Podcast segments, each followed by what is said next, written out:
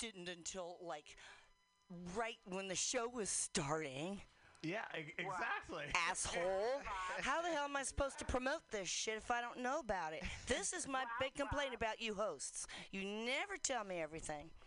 And then I have to discipline you. Well, that's, Figure it out. that's just one host. I don't know why you guys throw everybody in the same bag. Well, that's right. I'm sorry. This time you did tell me. Yeah. In fact, I had almost several days' notice. yeah. yeah. What's up with that? Oh, and we got to talk about Quiz's show. He is going oh, to be. He, he's got a show coming up this weekend, right? It's on uh, November 9th. Let me pull it up here in my events. Opening Hold for on. E40. Oops, Oh, dang oh, it. but sorry, yeah, Wrong yeah. page. Ah, here we go. Where are my events? There they are. The Rockstar Tour with um, D12. Yeah, that's November 9th, or yeah, at 8 p.m. at the Rock Bar Sofa. Oh, back bar. I can't read it, Bob. I don't have my glasses on. Hold on. Hold on. Let me put my glasses on. Need my eyes. Girl, get them other Okay, eyes yeah, on. damn it. Back Bar Sofa on South Market Street in San Jose. That is November 9th, and tickets are available. All you have to do is go to the Facebook page for Friends of the Pod, see CB Promos, or Critter McDonald. Shit. And uh, that's it for us this week. We are very That's grateful it, that you listened, and thanks for calling in, Quinn. We needed that. And we will see you next week. This is Critter McDonald signing off. Zima Wyatt from ZM Production. And this is Bob, and ladies and gentlemen, the champ. The original nightmare, Sin. Woo! Right, yeah. Thanks. Original nightmare, and here's the darling Okay, Bob. Fluffy teddy bear. state. Pot us down. Night, Quinn. See you at home. I love you this week. Love you, darling. I Bye-bye. love you. You wanna? You wanna? Bob. Bob. Oh. oh.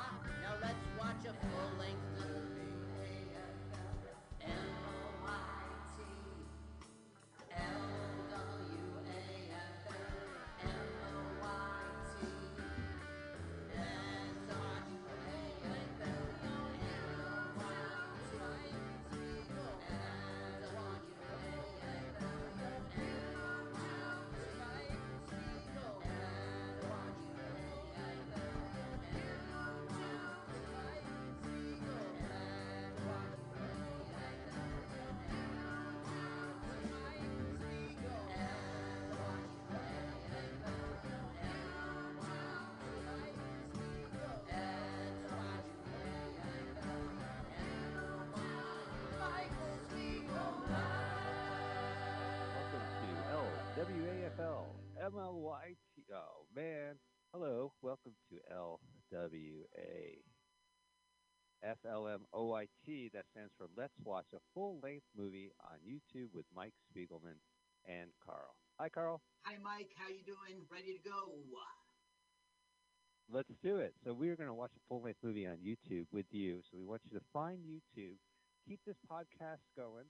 You might be listening to us live on internet radio as we do stream first every Sunday afternoon, 5 p.m. Eastern, on our good friends mutinyradio.fm. So every Sunday at 5 p.m. Eastern, you can just go to mutinyradio.fm, type it in, and listen to us. Or if you'd like to subscribe to our podcast, it's that amazing, easy to remember L W A F L M O Y T. You can't screw that up. And don't forget to donate to Mutiny Radio at Venmo at Mutiny Radio. Carl, what movie are we watching today? We are watching Diary of a Madman. Diary of a Madman. That is what you put in your YouTube search. Okay, I'm doing it right now in 1963. real time. 1963. What a great year. Nothing happened that year, I believe. Well, neither of All us right. were born, so nothing happened Yeah, nothing from our perspective. All right. So, The channel we like, once again, it's di- It's not dairy. It's diary. Diary of a Madman, 1963, and the one we like is A N C I G E R P E R I C A oh, and Seeger Parisa. Gotcha. Angry Parisa. So go ahead, uh, type in Diary of the Madman 1963. You'll see Vincent Price in parentheses, full movie. This is courtesy of our new friend, uh, uh, Angela Persia, because none of us white guys can pronounce shit, because we're terrible human beings. Uh, but we're excited to watch this movie. So go ahead and click the link. I'm doing it right now. Hit pause while it's fucking buffers. And if you uh, start playing it, move the, the timer to zero zero zero. I'm going to do the Brumbot. All right. I enter. Ready? Once again, audience, Diary of a Madman, 1963. It says Vincent Price full movie. You'll find it if you don't put that in. And we like Angelo Perosio. Is their Oh, channel. that's perfectly pronounced. All right.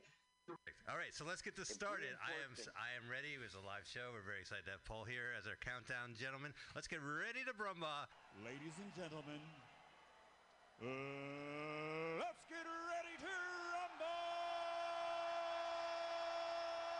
Okay, so, let's get ready to Brumba. And now, what you've all been waiting for, Master of the Descending Numerals. The Countdown King himself.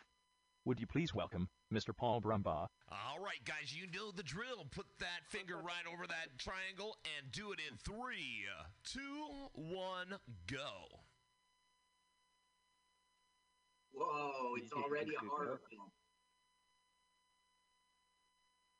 Oh yes, this is our I guess our obligatory uh, obligatory. Listen to me, horror movie for uh, Halloween. As our show will broadcast near it.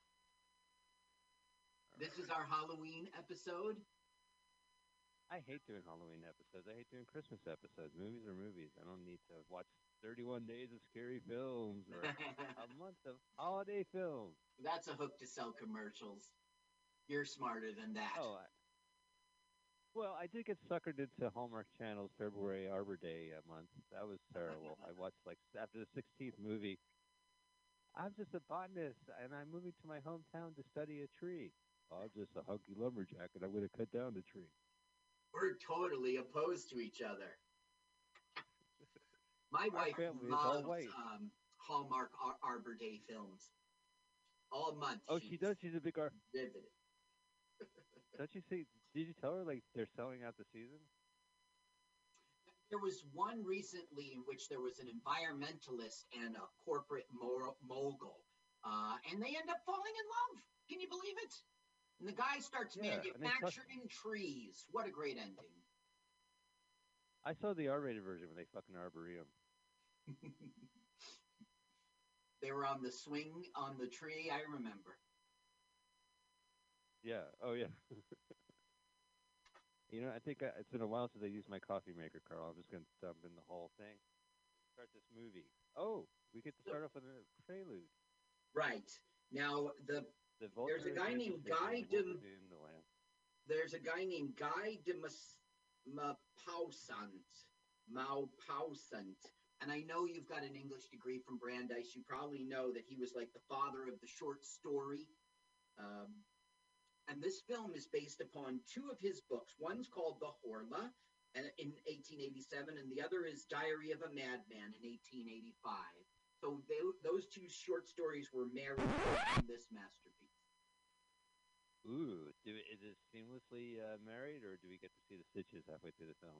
We see the stitches. They left out a lot of stuff from the books, by the way. This is Uh, yeah. Well, clearly someone died, right? It's a funeral. you think Mhm. it's not a wedding? Oh, I'm at the wrong party. I mean, uh, uh, service. Now, the guy who died is Simon Cordier. Simon Cordier, who's a magistrate. It's like a judge in France. Um, Oh, I never knew that. yeah. And those are his lovers. No, those are the priest's lovers. But nonetheless, they've, you know, the priest was a fan, so they've come to the. Uh, ashes to ashes, dust to dust. Dibs on his gold teeth. All right, throw him over the cliff in three, two. Oh no, they're lowering him to the ground. How respectful. Right, and you see, it's Those- not really a casket, right? Because he burnt to death in a fire in his very own home, Magistrate Cordier. Yes, I know his last words, Carl. Uh, The roof. the roof. The The roof. roof is The on roof is fire. on fire. We don't give a damn. No, that's not true. You'll see later from the film. His last words in the film. Uh, here it is. Um,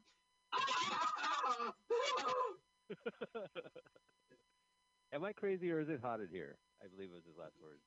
is it just me, All right, anything else? It's just me. or flames licking my boots? What other awful things can we say during his funeral?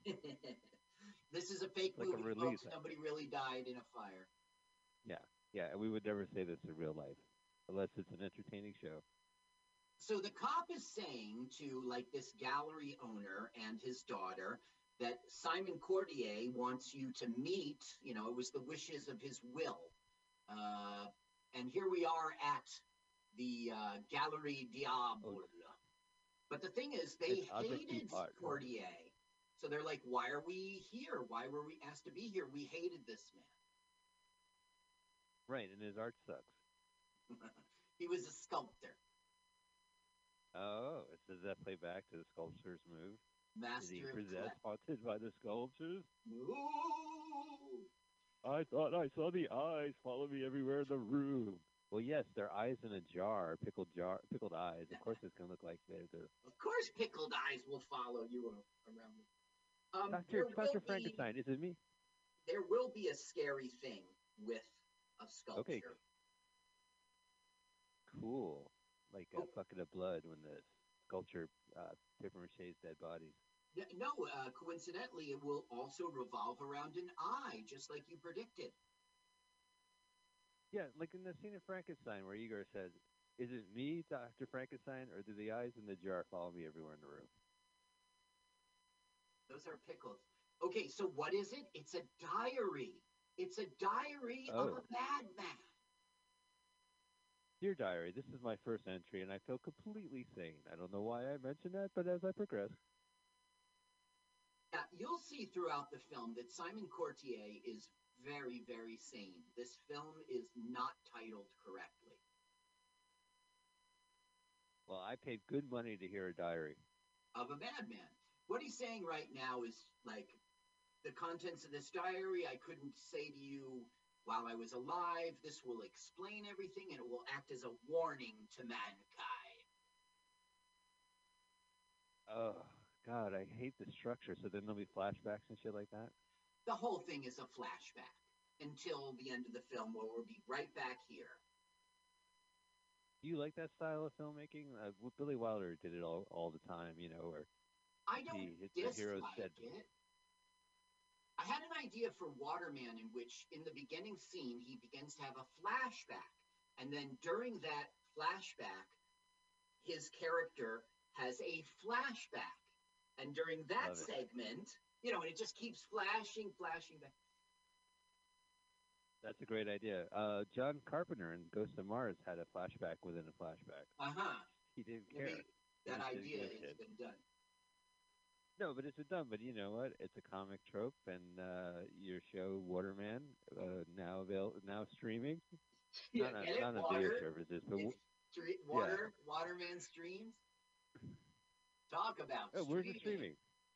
Oh, it's Vincent Price. Oh, by the way, I've, I've improved my Vincent Price impression Okay, go ahead. last week. I'm Vincent Price. Yeah, that was the. Oh, you want me to do it again? Now, this film is not a good film, and it's slowly paced and everything. But Vincent Price just he pulls it off, just on the strength of his acting. Uh, okay, so the cop comes in and says the killer, Louis, uh, Louis Giraud wants to see you in his cell, and he's like, he's going to be executed at the guillotine. It's 1880s here, and they guillotined people. And he's going to be executed at the guillotine, so it's sort of like a one last meeting before he dies. And Vincent Price, you know, Cordier is agreeing to it because he's curious. I mean, what can this? At the trial, the guy said that if something possessed his body and made him kill four strangers, it wasn't his fault. So now they Right. think they're going to get a confession. Not my fault. Listen, officer, my friend handed me a knife and said, "Can you hold on to it?" He's bringing his hat because he's also bringing his bald spot with him. How old do you think Vincent Price is in this movie? Sixty-three. God, he's young. That's a always looked good this way, though, right? Uh, let's see. His first film ever was 1935, so he's got to be mid 40s here, maybe not mid 40s. His first film was when he's twelve years old. Uh, am I wrong? 1935, his acting career began. I don't have his date of birth here. He was actually performing in Orson Welles Mercury Theater. That's his, that was his start. Um, Wow. now this Wow, is two hotheads. Louis Giraud, and his name's Harvey Stephens. He was from this 1959 movie called The Bat, which I tried to sell you on. Is it good, the bat? Not, not really. oh well, then why did I do? Why did I Yeah, right. it? It's no, it's Yeah. no wonder you didn't, you didn't pick it. I also tried to sell you on The Last Man on Earth, which is a Vincent Price film. Oh, I love that film. That's so. I Legend is. Uh, it's based on I Legend, which uh, of course became its own movie. Yes, which Uh, that's a great film. Yeah. He's he's so lonely. He's just gardening in his yard. And what's that? A sexy Italian zombie lady. yeah, I love that movie. So basically, we're hearing no, I did not come to confess. I came to re emphasize I didn't do this. A nutbag crazy thing made me do it. So he sold like two candlesticks because he's. Or that wasn't Israel. Sorry. Oh, you're on, you're on camera, Sandy. I'm My on what? That's entered our podcast. Oh, hi. I'm not on uh, video, but hi. Hi, wife, whose name I'm not going to mention on our podcast to protect her privacy. Right, don't mention Sandy's name because we have privacy issues. Okay, so now Carl, what's going to don't mention Sandy's name. All right, I'm sorry, Sandy. Um, what's going to happen now is Louis Giraud, you get ma- okay. Louis Giraud is now going to get crazy and try to kill Vincent Price. Now watch while his eyes will glow green. Cool. Oh, so there is special effects in this movie. I just figured they go, oh, hey, I'm possessed by a demon. Look out! And they save money on budget. It's not so. The effect is special. Hey, onto that guy's Grindr site. He said his eyes were brown. I want him refund. He goes, you hear that? your eye. Yes, that was hilarious, but your eyes aren't green like your Tinder profile. Uh oh. He's It hugging looks his like neck. somebody. Did they paint that in on the after they finished making the film? They like give me that master. Look at the. Oh, no. Now they're gone. He didn't like the price. You're right. So he's dead. Wow. Vincent killed him in the jail cell. Cold Yep. bastard. Knocked his head against a wall and made blood come out his nose. Now Vincent Price will get Rollins no, no trouble whatsoever for this at all. Um, That is ridiculous. God, this guy thinks he knows how to write a good story. You kill a man in prison, you you stay in prison. there, there's no inquiry. There's no looking into it. He's like, well, it's a better death than the guillotine. Listen, we were going to kill him anyway. Right. Now we, we save money on the crowds. Right. He'll get a commendation for saving the state money. You can hear the crowd outside. Guillotine, guillotine. Okay, listen, listen. We don't we don't want to say no to a crowd, so we're going to bring the body. He recently died. And we'll, all right, get him there. all right, here we go. Anyway. Uh, it's not. We're going to chop his head off anyway. It's not the same. It's, It's not, not the the same. same. You can't see his eyes look at you as he rolls. Now, Weird. I always wondered to myself, lily. why didn't they call it the guillotine? Why not Uh, just call it the guillotine? And then I realized, Guillotine. Yeah, they. I realized it's because they don't speak English. They're speaking French. That's why they Right. call it the guillotine. They don't understand puns either, like English puns.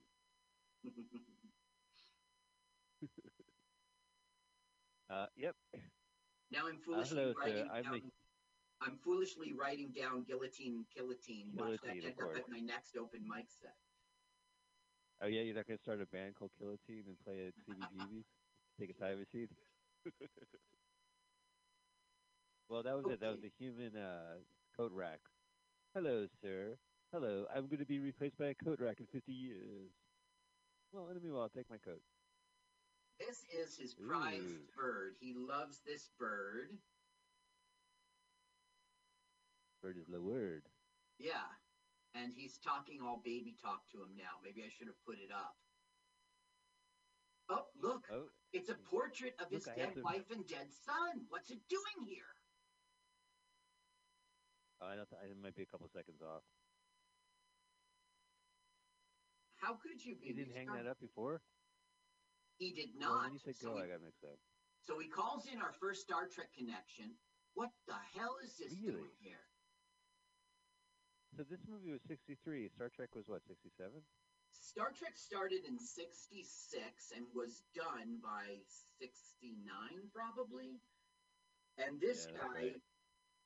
he was in two Star Trek episodes. Uh, his name's Ian Wolfe, and he was in, um, let's see here, All of Our Yesterdays, which was a great episode in which they go back in time. Um, that was 1969, and another one called Bread and Circuses, which was also a great episode in 68. Um, he has 400 television and TV commercial uh, TV credits. Oh, yeah, like, uh, yeah, please pass the Grey Poupon. As opposed to the other woman he was talking to as one credit, Blood of Dracula. That's it. Wow. And this. like a demon movie and a Dracula movie. Okay, so You know, I never gave him a gift. I never gave Dracula and Mrs. Dracula a wedding present. When they oh the Bride of Dracula. Yeah, it's embarrassing. I talk. He never brings it up. Here's two liters of pig's blood, just for while I'm in the house. Oh. Okay, so he goes. Look at all these fake cobwebs. Like we never go up here. He goes to put away the. por- It's inexplicable how the portrait got there. And now the internet's going to tell me that this is a hell of an anachronism. There's his dead wife's dress, and here's his son's stuff. There's a teddy bear, and there were no teddy bears yet in the 1880s. You're kidding me. How cruel. Oh, because So, of Teddy. Teddy it's a- Roosevelt. Yeah, um, I have it written here. Um, Well, can I say it from memory for you? yes. So Teddy Roosevelt, who was a fucking asshole, What? he was really nice. He didn't say like, well, he was like, let's go on a, a hunting trip where we could shoot bears and their children. They're like, yeah, you're the best, Rosie. And they go off, and he shoots everybody. And there's a little baby bear. He goes, don't Right. shoot the baby bear. That's right. That's right. His And they're like, what are you talking about? We just shot his family. Right. He killed his mom. They said, no. They're like, what an asshole. You're worse than Jackson. And they said, oh, well, let's celebrate. And they started making stuffed animals called teddy bears. Right.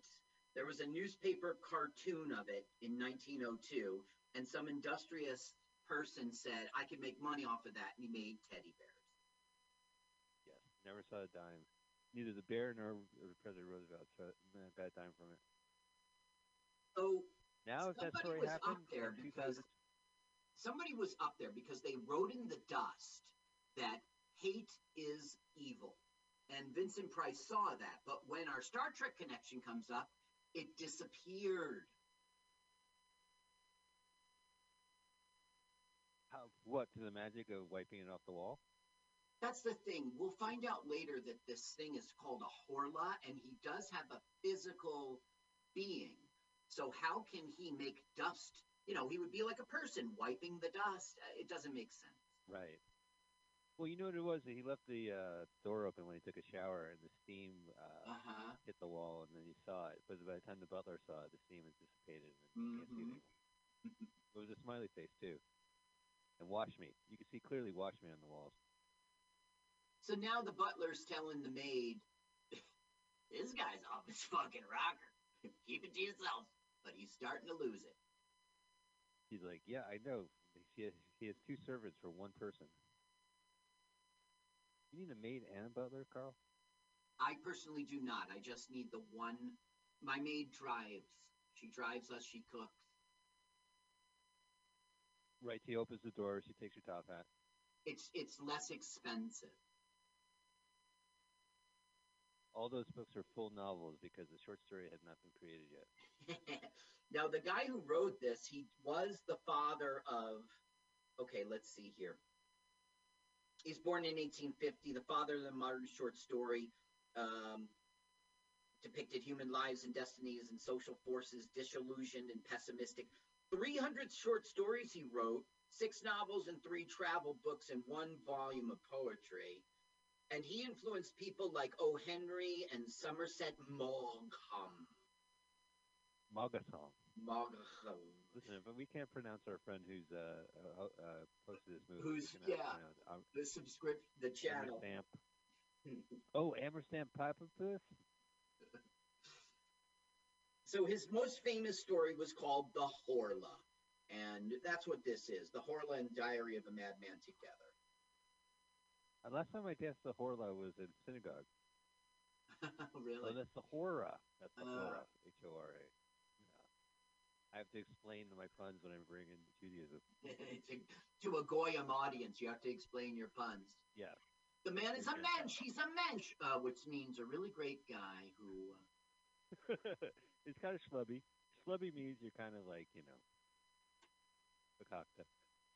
I've been accused when I do my Jewish puns of uh, patronizing, uh, which means to talk down to people uh, if they were stupid.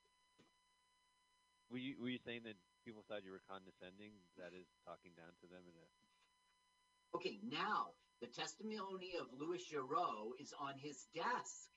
And he's like, Hey, servant, what the fuck? Why is this book on my desk? Did you pull this down? He goes, No, sir.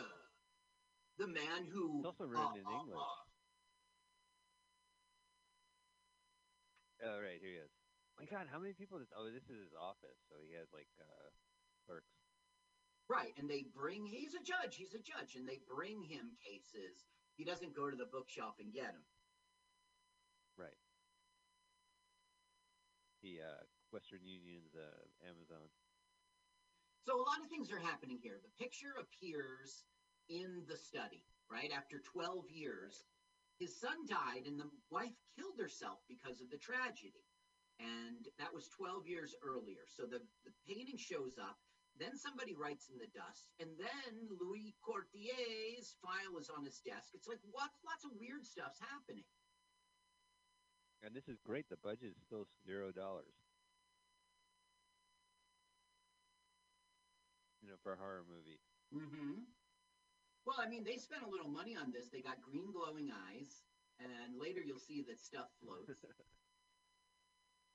Well, plus, it's a period piece too. I mean, everything is uh looks like it's 1800s. France. Yeah. Except for the teddy bear. That was uh, about uh, 18 years early, according to the internet, and that's a big deal. Look, see the ink? Uh, I say. What is going on? Yeah. Somebody Oh, right. ruined the testimony of Louis Giraud. Oh. Carl, tell, uh, you pause and let me catch up, No. audience? What are you on? this? 22 uh, 22 How can it be? I go three, two, one, and you went, oh, I'll just wait a second. I'm going to kill you. Yeah, maybe right. I did. I'm going to, I'll tell you when it's um 23, okay? When it's at 23, I'll press go again. Okay. Sounds good. So Okay. for the audience, we're gonna make sure we're gonna readjust. So uh, it gets you set it to 23 minutes to zero zero, 23 and zero, your, your zero. boy, let your boy Mike Spiegelman catch up. I'm on 2243. This is just, you know, part of the the fun and entertainment you get from our show. We've been doing this over four years, over 200 episodes in the bag. All right. Now, Uh, okay. me up to the producer just tell me to shut up. Okay. Five, four, three, two, one, 23. Is he you. holding his He's head? Holding his head. Right. Yes. He's having a Oh, psychic. so sticker, sticker shock from the price.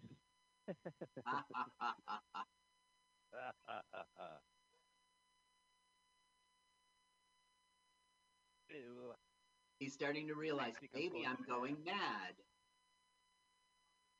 What? Oop, The doors shut see on the their own? Guy. See the special effects guy.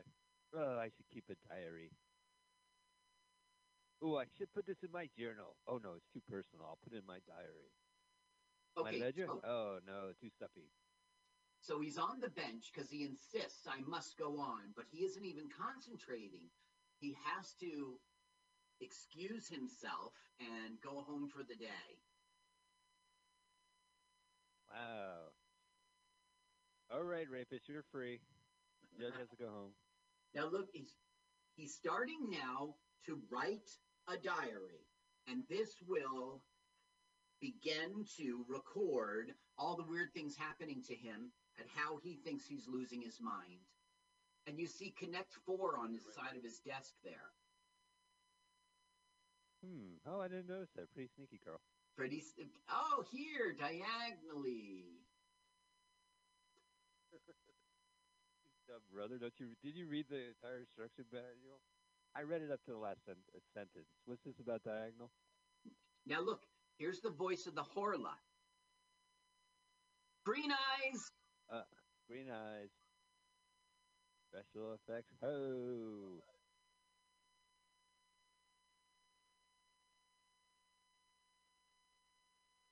Now the voice of the Uh, Horla is our second Star Trek connection. Interesting. No. he was in Star Trek Ins- Insurrection, the movie in 1998, and he was son of Officer 3. He must be old as fuck, though. He's the son. Yeah. Yeah, yeah. I, I know. I did see Star Trek Insurrection, but I, I, I don't remember. He was also in Star Trek Voyager in 1999. He was in an episode called Gravity, and he was a Vulcan master. And in 2001, he was on Star Trek's Enterprise as a doctor. Wow. So he is another. Oh, that's right. Do You think people like recurring uh, character actors on the Star Trek franchises get cockier as as they continue? I was in a movie. Mm, mm, mm. Enterprise, this motherfuckers. Yeah, that's right. I okay, will. now the Horla is going to make him kill his bird, who he loves. Oh, I get to. And look at Vincent eating, chewing the fucking scenery. Okay, Vincent, this is a five minute scene by yourself, and you're gonna kill kill a bird. Yeah, you squish him to death. Uh He's broken up. He's broken Don't fuck up. with cats. Right. I saw this YouTube video. I was I was disgusted. You know, it's hard being a bird owner and it's hard being a cat owner, but being a dog owner is roof, roof. very, very roof. You think? I think it's all bite, all bark, no bite. That's why I love trees. They're all inanimate. They couldn't really hurt you. They're they're all bark, no bite. Okay, so he goes to the doctor and he's like, Doctor, what the fuck is wrong with me? And the doctor goes, You've been haunted by your the death of your son. I know it was 12 years ago, but it's coming back. So what you've got to do is change your life. You got to quit being a judge and do something you love, like you used to be a sculptor. Why don't you go back to that? Can I still eat red meat? What's yeah, that? Yeah, don't worry about that. Can I still eat red meat, doctor? Yes, you can eat red meat, just not as a judge. You offering him a cigar? Yeah. What kind of fucking doctor is he? Do you hear the audio when He I turn it on? Kinda, sorta. You hear it? Yeah. Well, here I'll, Okay, I'll put it on too. It's it's very faint. It's very faint. Let me try it now. How about now? Yeah. Whatever, Carl. Let, let the Em- Empire if you if you're new to our show. This is a horrible mm, scene. It's very boring. It's a bunch of talking, but it basically sets up that he's going to become a sculptor again. Okay, which is crazy, man. You're a judge. I mean, you've you're well respected. You you've gone up through the ranks as an attorney all the way, and now, well, I guess if you're going crazy, right, it makes sense. Right. Stop and smell the roses. Oh, I did, and the Roses uh, filed a cease and desist order. Oh no, a uh, what what kind of order? later in this film, the Horla will crush a rose, and then in the next scene, it's not crushed, and the internet thinks that's a big, a big uh, continuity problem. It's not. It was well because Vincent forgot to smell it, so they uh, they fixed it for him. Listen, man, you know what's a big continuity error? Is a fucking demon possessing you. Did the internet mention that? Nope, that was all part of the plot. We're suspending disbelief. Well, you can suspend disbelief for one fucking rose. Okay, so now he's doing it. Now he's doing it. He's out smelling the roses and he's walking, he's like going to art galleries and checking stuff out. He's getting back into, he's just getting familiar again with the art scene. There's the flying nun. Two of them. Look how clean the street is, right? Oh yeah, like I wonder like how many movies they shot on this set, or did they actually just go to France to find like location? Oh, this is a little funny. They're arguing. Oh, and he gets to overhear experience life. Uh, young ladies in love. She's like, he goes, You know what your problem is? You're a woman. You know, there was a sequel to this movie. Vincent wasn't in it. Uh, I didn't like it, but some people find it priceless. What? What? Some people I'll, find I'll it. repeat it. Priceless. Oh, I gotcha. Because he wasn't right, in it. Vincent Price wasn't in.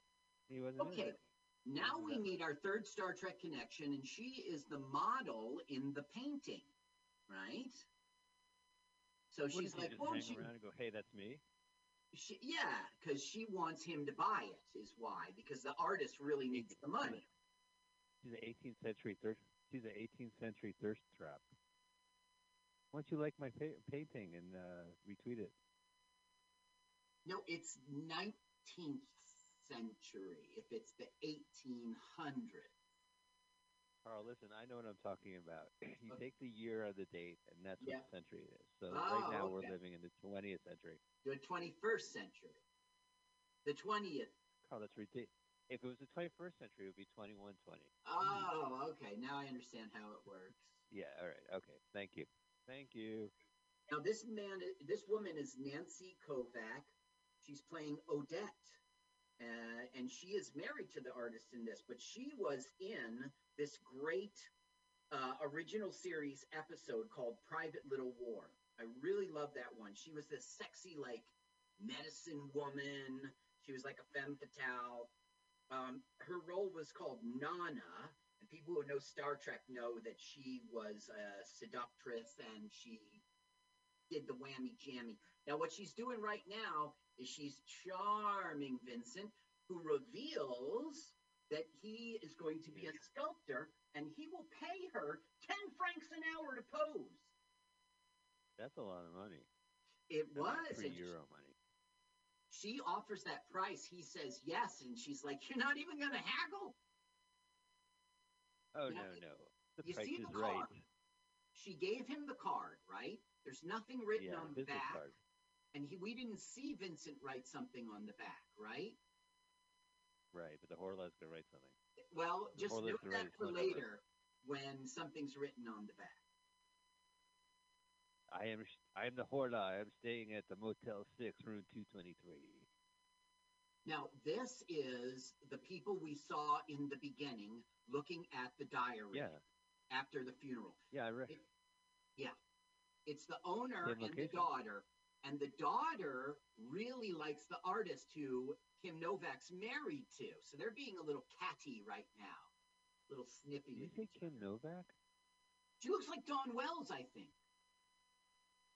Yeah, I thought you said Kim Novak. I would love to see Kim Novak. Am I wait? Uh, oh, Nancy no, Nancy Kovack. So so fast. I switched the K in the end. You're so gotcha. I had a dyslexic talk. It's uh, A John Spoonerism, Kovack. if you will. Yes. You know, there was a reverend named John Spooner, and he would fuck up uh his speech.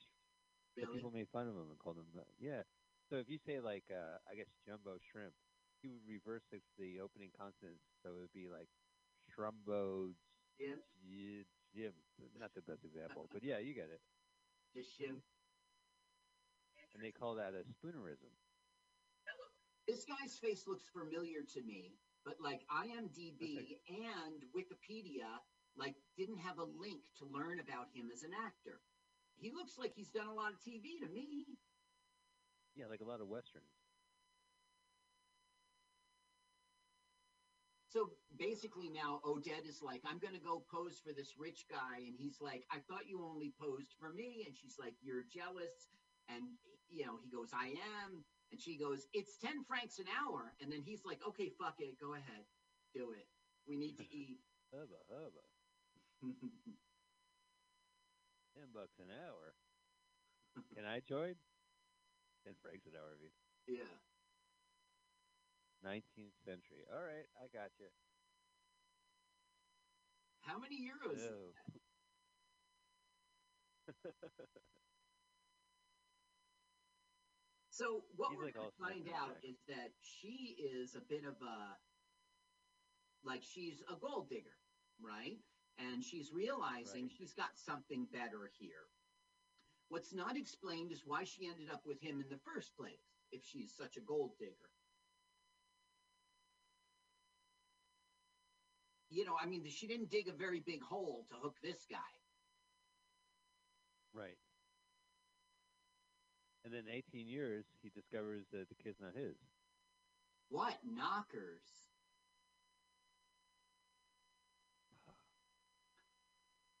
That's a young. Oh yeah. Oh, that's right. We forgot.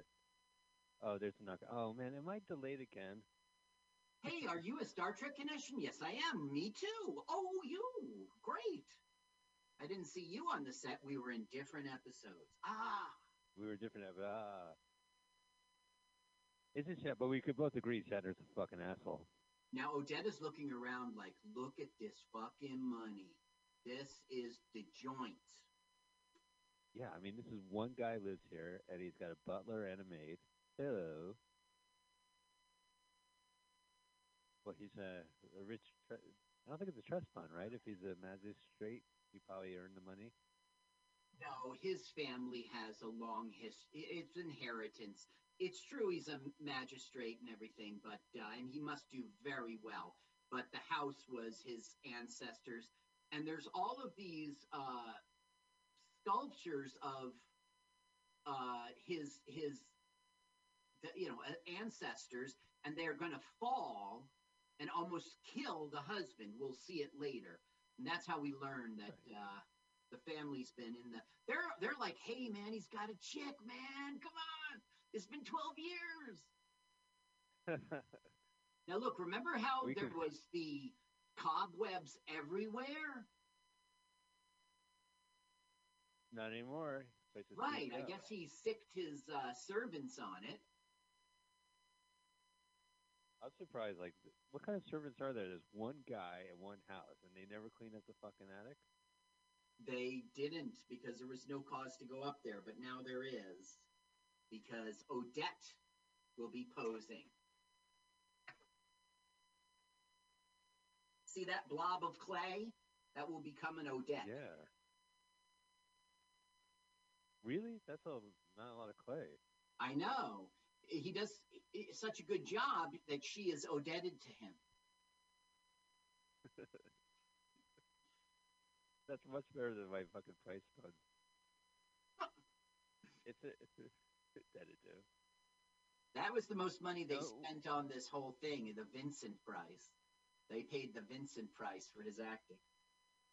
It was worth it, Carl. You know the price is right. Bingo.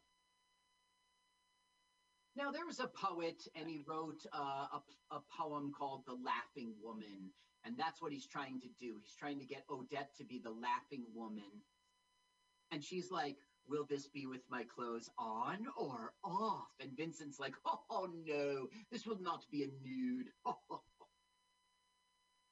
Lucky her, right? Ten francs an hour, and he, she gets to keep her clothes on. yeah, she's very pretty. Yeah. I just want to talk. She was in Bewitched and Batman and I Dream of Jeannie and Get Smart and Perry Mason and Man from. Wow.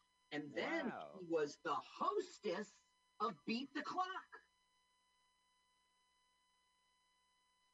You remember that game cool. show, right? Yeah, I'm trying to remember uh, the premise of it. Like, you get a bunch of questions, you try to. Uh, No, no, you don't remember. They would do something elaborate like uh make a um like you would have all these eggs and you had to use a spoon and carry them over to this other concoction where you would let them roll into the like the nest or something. And you had to do it in 1 minute. Go! And so th- they would screw up they would drop an egg. Beat the clock was a physical challenge.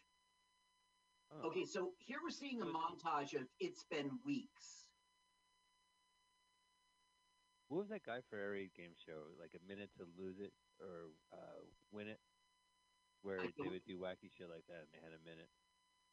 That's the concept of. And, but the thing is, with Beat the Clock, it would always be a different contraction, a different thing they were trying to do. Okay, so now she's going to fawn over it, all this praise. Oh, it's.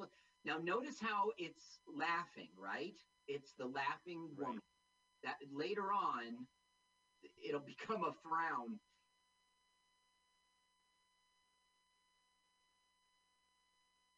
Wow. Well, because they probably read the rest of the script. Nice bust.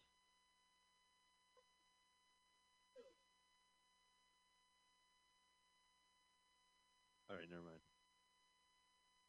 You Why? What'd you say? I just I was bud. distracted with the sound. Are you at 40 and 15, 16, 17, I'll tell you. 40 and Uh, 20? I'm on 17. I'm like two seconds behind. Let me go ahead and just move it up. How can it be? How can it be? But okay.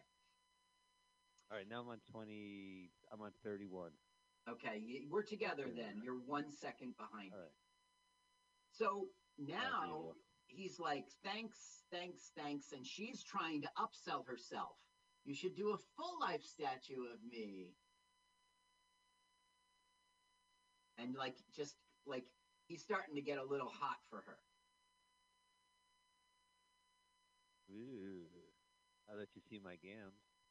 Oh, look at him. doing lots of uh, passive aggressive stuff like, oh, to you I am but the scent of a perfume, pretty in the room, and then fades away as I'm gone.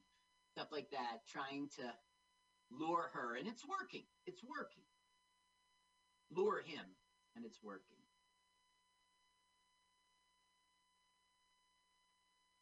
Yeah, look at him. He's smitten.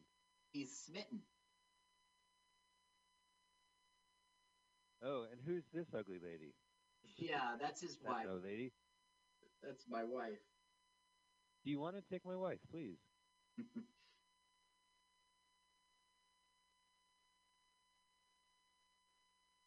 I'll tell you.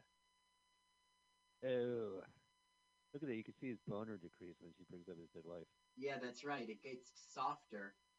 Now he was in over a hundred films. He's got two stars on the Hollywood Walk of Fame, one for TV and one for movies. That's nuts. Well, we should mention like two weeks ago, Carl and I on our on our show, we had a great pleasure to watch two after-school specials that were shot in our high school, which Right. is located in Montclair, New Jersey. Yes. Didn't Vincent Price live in Montclair? Uh, no, not that I know of. No, but maybe he did, and I don't know it. Uh, in looking up his research, it didn't really list that kind of thing. I don't know why I always thought he did. I know that of course Yogi Berra lived there. Yogi Telly Berra. Savalas. Telly Savalas lived there. Mm-hmm. And today, Stephen Colbert lives there. Yes, yes, absolutely. How tiresome. So the, the Colbert Report is, is is airing from Wacko, New Jersey, basically during quarantine. Um, he was an art collector, Vincent Price, and an art consultant. He had a degree in art history. He lectured on it and he wrote books about it. Interesting. Which is weird because Steve Martin is also a noted art collector, and and but he uh Vincent still did his shtick. He didn't like he wasn't it wasn't above him. No, not at all. And he was a gourmet cook. Yeah, that I know. That's uh, uh one of the more interesting things about him. He's an interesting guy. Like uh, and he saved so many movies. Jesus Christ. Now, if you look at this video and you look at the comments underneath in YouTube, you'll find this lady relates this nice story. Um, in 1973, I was taking a film class in college. Vincent Price spoke, and afterwards, they he went up to her and the, and the mother and said, "Would you get a cup of coffee with me?" And they went to the IHOP, IHOP, and and he spent about an hour telling great stories. The thing is, like Vincent Price is okay. I got to interrupt. The Horla is here. He has no reflection in the mirror because the Horla has a physical form and is blocking the light. Now look, you'll see his reflection. Look at the brown thing. You see Vincent Price reflection? Did you miss it? Let me take a look. Let me Are you take a still look. there? Oh my god. Well, I hope the audience let me- saw let me- it. He threw a he threw an art box and it bonked a piece of glass they had put up. But you saw his reflection. Oh. Carl, listen, I was looking at my phone during that scene. Yeah. Mm-hmm. Well, listen, you're doing a coffee, the noise was- podcast. You are Oh, the am I on stage? podcaster.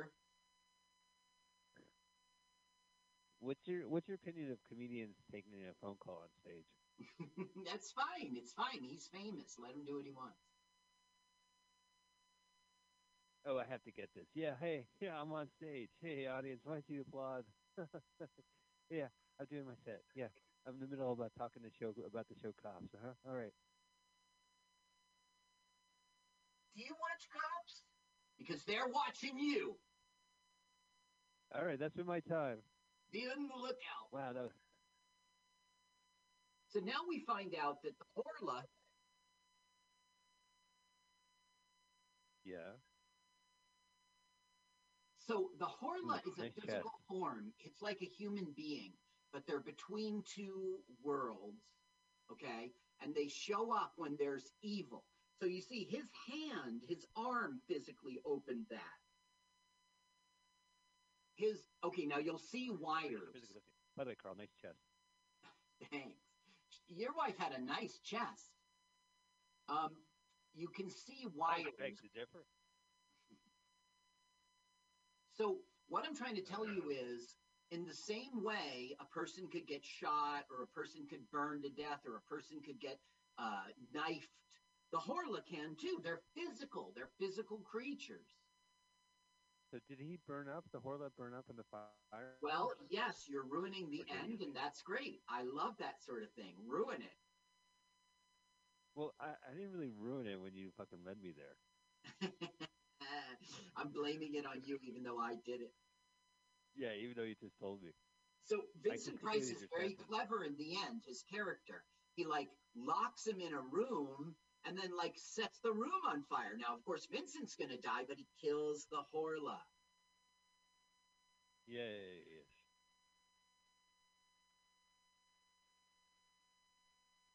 Is the Horla talking to him right now? Yeah, oh, I the Horla. Or it's gonna disappear. Now, look, you see the smile? Yeah. The smiling, Look- smiling, smiling. Look, they do What the- claymation, and it turns into a frown. Oh my god. By the way, I gotta eat some California raisins. I'll be right back. Oh no, Mike! This is like Paul going to play with his erector set during our podcast. I was Tell your making a joke about claymation, Carl. I'm I'm on stage. Do you mind? I'm in. Now, the thing is, the horn Horla's a physical creature, so he manipulated it like with his thumbs and you know what I mean? So he's a sculptor too. Yeah. The p- better one. Yeah. Wait. Ew. He didn't touch the the woman's hair though. That's cool. Yeah. He still wants to know that he's not crazy. So he calls up Pierre, our Star Trek connection, and you stay here. You're only in Blood of Dracula. And and he wants him to see, do you see the thing has changed? And he uh, he confirms it. So he's not crazy. So Diary of a Madman is the wrong title for this film.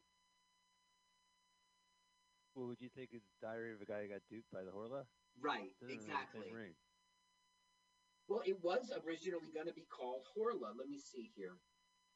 Originally entitled The Horla.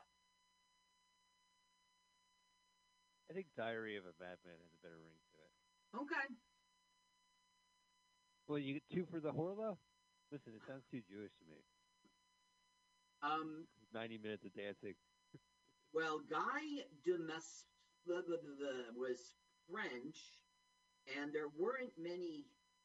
Well, I don't know. It's 1800s.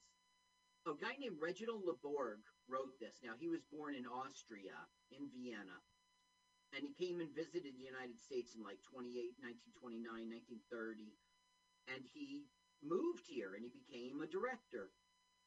Uh, he made a series of low budget horror films for Universal in the 40s. In 1944, his most expensive and successful San Diego I Love You, which featured Buster Keaton in a supporting Wow, role. that sounds like a. I wonder if San Diego I Love You is on YouTube. It might be San Don't Diego. San Diego. God, how arbitrary. Why Uh, not he also Pleasanton? he did bad I films, really. Uh, he did this one called Voodoo Island in '57, which is supposed to be terrible, and The House of Black Death in '65, which is supposed to be terrible. Terrible. I don't know. San Diego I Love You, 1944. Okay, let's see if this is a. Yes, hmm San Diego. No, it's no, no. It's uh, you know what it is? It's those playlists that says full movies with in all caps and periods in between the word full, Uh, it's a trick. which just means a bunch of clips and then some other garbage. I like Buster Keaton. Yeah, and it was a supporting role, not a starring role. And we're talking about uh, 1944, so he was, you know, way big and famous. Maybe he was on his downswing because there were talkies now. He was definitely he was on his he had an interesting history because he's an amazing innovator and even his stunts were, were reused by the Marx Brothers in Night of the Opera. But he uh, he was kind of a drunk, and when talkies came about, the the studio treated him like shit. He literally lived in the studio, like he had like a trailer there. They eventually kicked him out, but he would make these buddy comedies with Jimmy Durante, Uh-huh. and I've seen them. What? No beer? And it was basically like prohibition comedies. Ah, So imagine like if it was like uh, Redman and Method Man or something like a pot comedy, How High, right. but with with beer. And then imagine instead of Redman and, and Method Man, it was like the king of silent movies doing talkies and some obnoxious yatter, yacker. That's right, I said it. Jimmy Durante. What the Horla did is he said, You will kill this girl. You're going to fall in love with her. You're going to offer her to marry you. Like, he, he wants to fuck with this uh, Vincent Price. You see, Vincent killed Louis Jarreau. And so he's like, Since you killed the man I possessed, I will now possess you. And I don't know how he does it, but Vincent Price came over to show that he bought the painting she was in as the dancer, and he basically asks her to marry him.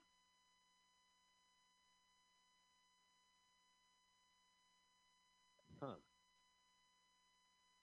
Well, For yeah. dinner, they'll have champagne. Ooh, Lunchables. Ooh, pizza Lunchables. How fancy. I thought Vincent Price Lunchables. The Horla's like, This woman is vain. You will play to that vanity and buy the picture. And she does. She loves it. Vincent's so cool. Vincent Price is one of the best actors. Mm-hmm. I, mean, I don't know what he's like as a human being, but he sounds like a decent human being, surprisingly. Yes, yes. It's every everything I've read about him says that. He was in Michael Jackson's Thriller, remember, as the narrator. Yes. Yes. But my As go ahead. oh, I was just gonna say the original. uh, His first take was Quincy Jones. Make sure I get residuals for this song. Quincy Jones No, no, helped no, thanks. uh, uh, He Michael produced, uh, Thriller. Oh, I see. Um, he was in Edward Scissorhands. Scissorhands. As the yeah. guy who invented well, wasn't Edward he like the father? He was the father of Edward Scissorhands, but Price suffered from chronic obstructive pulmonary disease, COPD, and Parkinson's, and his symptoms were especially severe during the filming of Edward Scissorhands, making it necessary to cut his filming schedule short. So he was going to do more in that film, Interesting. and he died yeah, of you know, lung Tim cancer. Burton. I think. Didn't like in Frankenweenie a character's named Vincent or something like that? Like That he, would uh, make he loved sense. Vincent Price. Yeah. Or he did the voice in the original uh, animated short or something. Here's what I find most interesting. He was in The Fly 1958. You know, the uh, one that was done by uh, uh, by by uh, Jeff. Jeff. Yeah, Jeff Goldblum. And there was a sequel called Return of the Fly in 1959. But he was in Abbott Costello Meet Frankenstein. He was. I love that movie. Yeah. You know what? I I probably didn't see it because I had watched that movie with my kid way back when the kid was young, and fucking that movie scared the shit. Uh-huh. He every time he would go, he was scared of Costello. He would always uh, go, Lou. He wasn't scared of Frankenstein. It was Abbott Costello that, that petrified him. Now, we always suspected that Jean, uh, Jeannie Darville is in, like secretly in love with uh, the um, the the artist. Model. But now we're really finding out.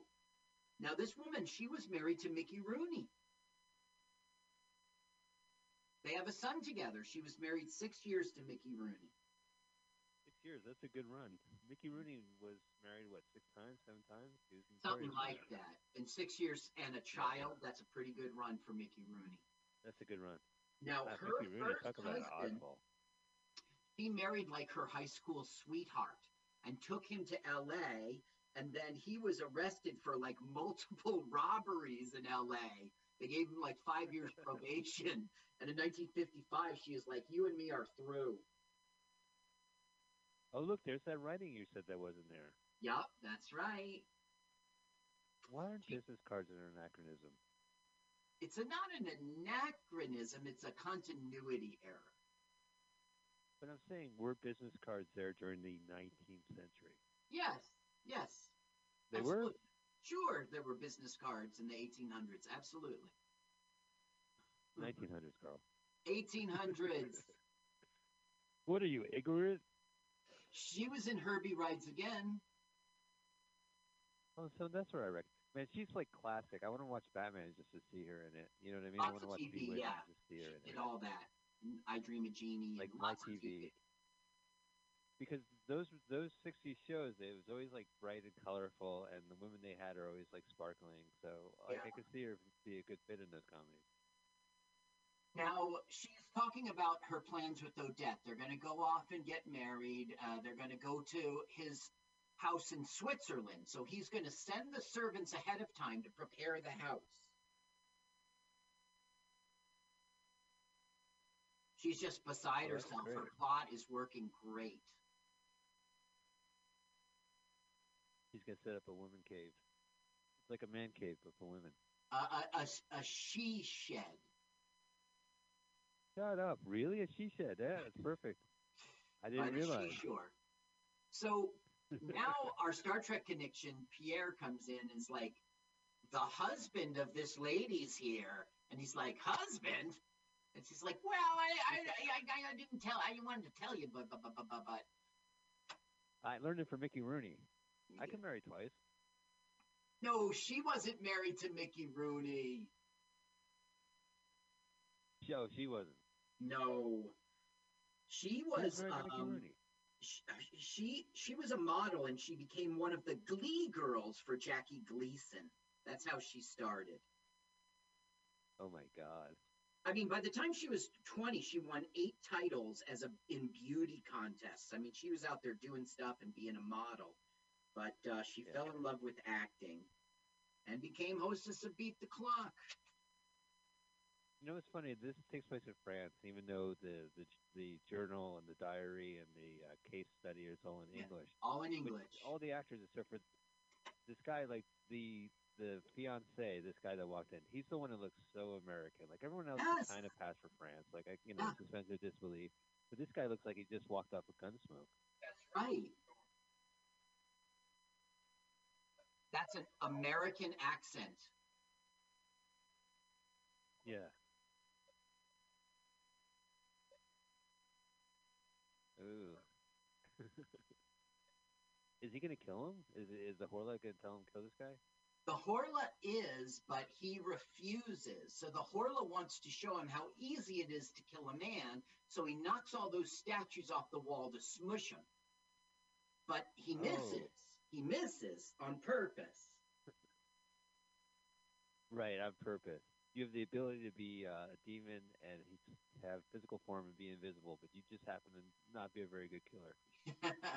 he he claims that he didn't. Oh, I meant to do that. I just wanted to show you to that. how easy it is to kill a man.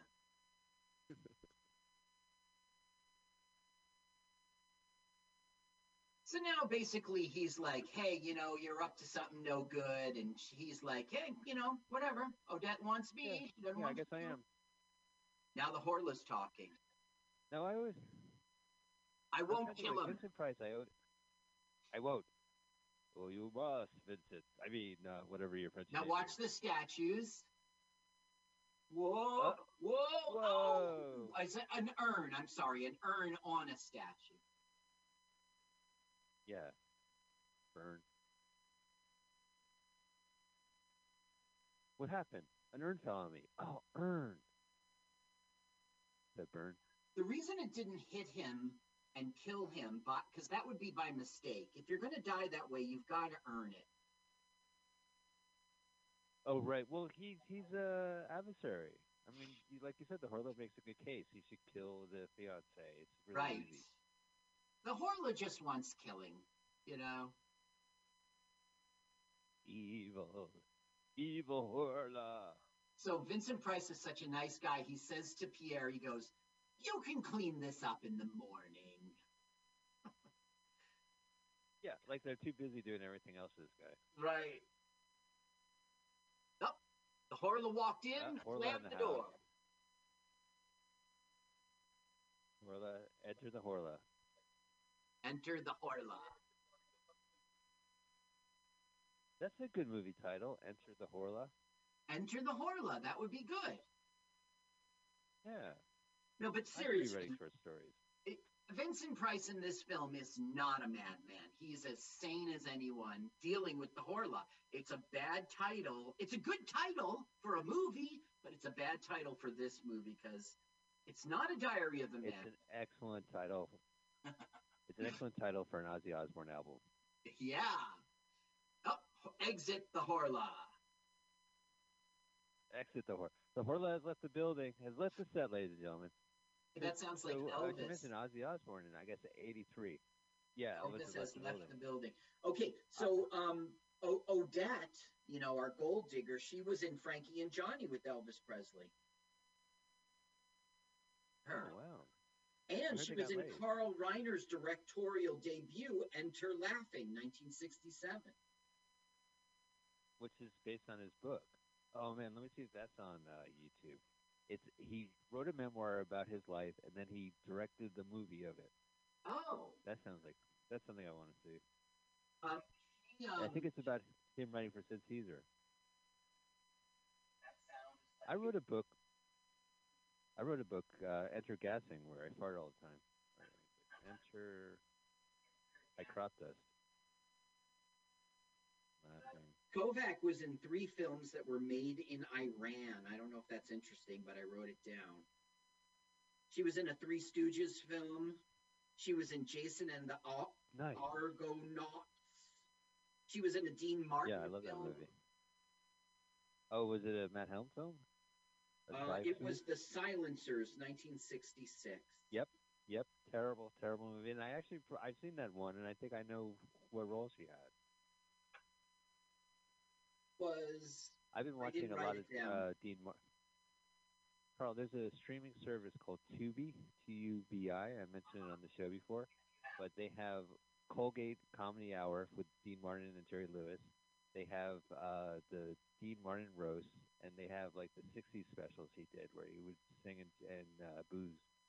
So if you're into Dean Martin and Jerry. Lewis, yeah, oh yeah, yeah, I'm a big fan. Okay, now the Horla will crush a rose, and then later it's not crushed, and the internet thinks that's a big continuity error. Listen, a crushed rose is a crushed rose is a not crushed rose. I think Richard said that. The way they did the crush effect is they actually, it was like a sort of balloon kind of thing, and they sucked the air out of it. You'll see. So weird. Now watch, they'll suck it out. From a rose. All right. Here we go. Blurb. That looks like every food I have in my refrigerator. red peppers and look he's shooting him he knows he's physical but he goes out of bullets. Now look at this bad acting. Vincent price does his only bad acting. He gets mad at the gun and throws it. The rest of this film he acts great. butler. Yeah, the maid and the butler are like cowering in their quarters right now. Ew, it looks like he's shooting guns again. right. Didn't they hear the gunshots for goodness sakes? They must have. They don't run in. what's going on Uh, Horlax. green eyes something's gonna happen Doesn't the Horla speak for the trees? I am the Horla. I speak for the trees. i'm the horla Your flippity floppity with the floopity flippity will kill all the glippity gloppities. Listen, Horla, I don't need to hear from you. I'm making Sneeds, Horla. Or is it Thieves? Sneeds? Thieves? What was he making? Needs. I think Remember they were like uh, yeah. long johns. They were underwear, right? Yeah, they were underwear. Yeah, yeah, yeah. But there was like three sleeves, or like you didn't really know which goes where, and I don't think there was a turtleneck to it. I'm your husband. Let me in. So Odette has now moved out and has her own apartment, and she is just sick to death of him. Okay, let's him in. Listen, Yeah, we're in. France. I want one of them kisses. Wow, what a dress! I mean, Nighty. uh, lingerie. Oh, he's mad. He's mad. My things, my things. Why'd you throw the paper on the floor? Why? Now she admits that she's a gold digger. Ah. Get See, here, down, here he get goes. down, She's get gonna admit. Nothing but a gold digger.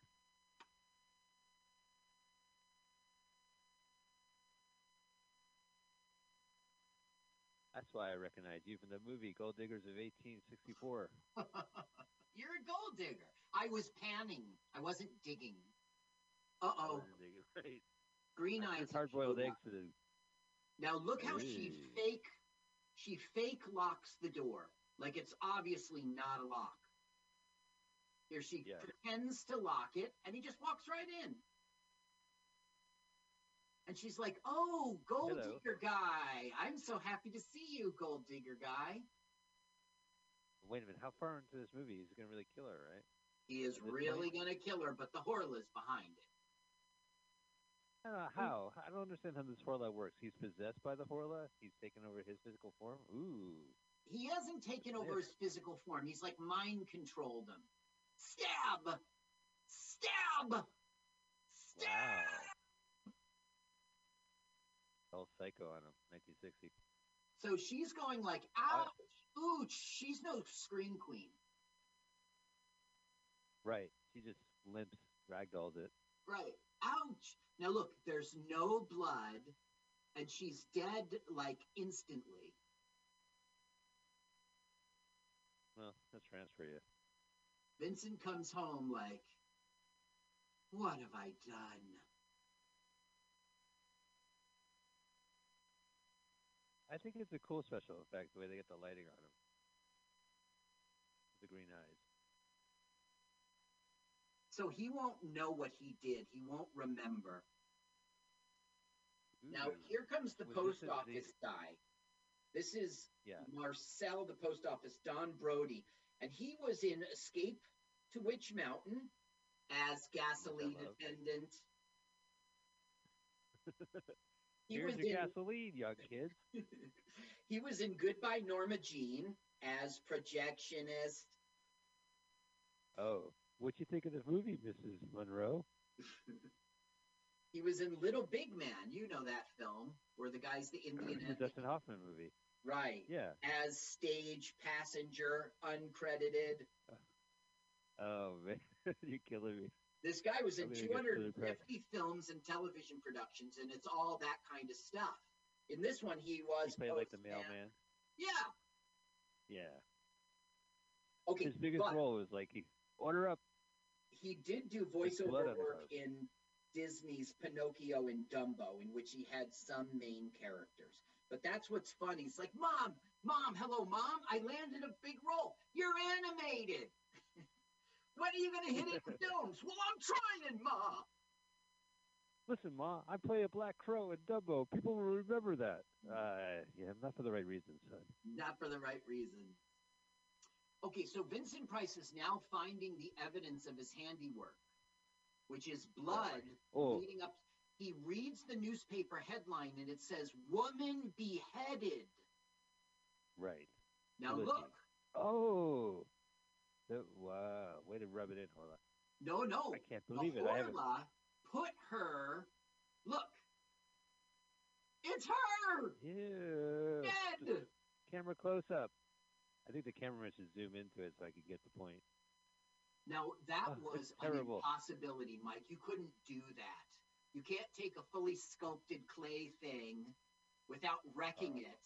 You know, and put her head in it. Like you said, the Horla is also a uh, artist.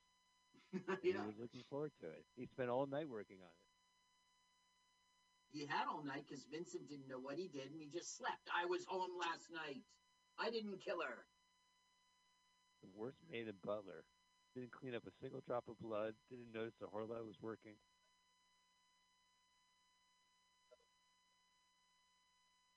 Terrifying. Now, who do you think they're going to think killed he always argument. Who do you think they'll think killed Odette? Uh oh, Gunsmoke. Gunsmoke. yeah, because he went over The there. He was yelling. The landlady heard everything. Well, who's going to be the judge of the case anyway? It's going to be Vincent. He'll be like, "Yeah, you did it. Bye. Next case. Next." That is what happens. Not they don't get that far, but that's what's going to happen. He's arrested, and um, Vincent Price will be like, "I don't know what you're talking about now, young man. I never met you." Right. Now, Mickey Ro- Rooney's wife is gonna. in. Mickey's Rooney's wife's gonna go to the dad, be like, "They arrested Paul. They arrested him." Now, the director wanted the voice of the Horla to come out all distorted, but this producer, Edward Small, would have nothing to do with it. He wanted it to sound clear, and the director always thought that was a big mistake. You What do you think? I think it makes sense. well, the American International Pictures, you and I know that company and love that company Yeah. your show. Love that company. They did Love a 'em. series of Edgar Allan Poe period pieces that were very Sure. popular. One of them had Vincent Price in it, and that's what yeah, this no, company several had doing. Vincent. They're trying to. Well, no, yeah, was- several had Vincent. The Raven.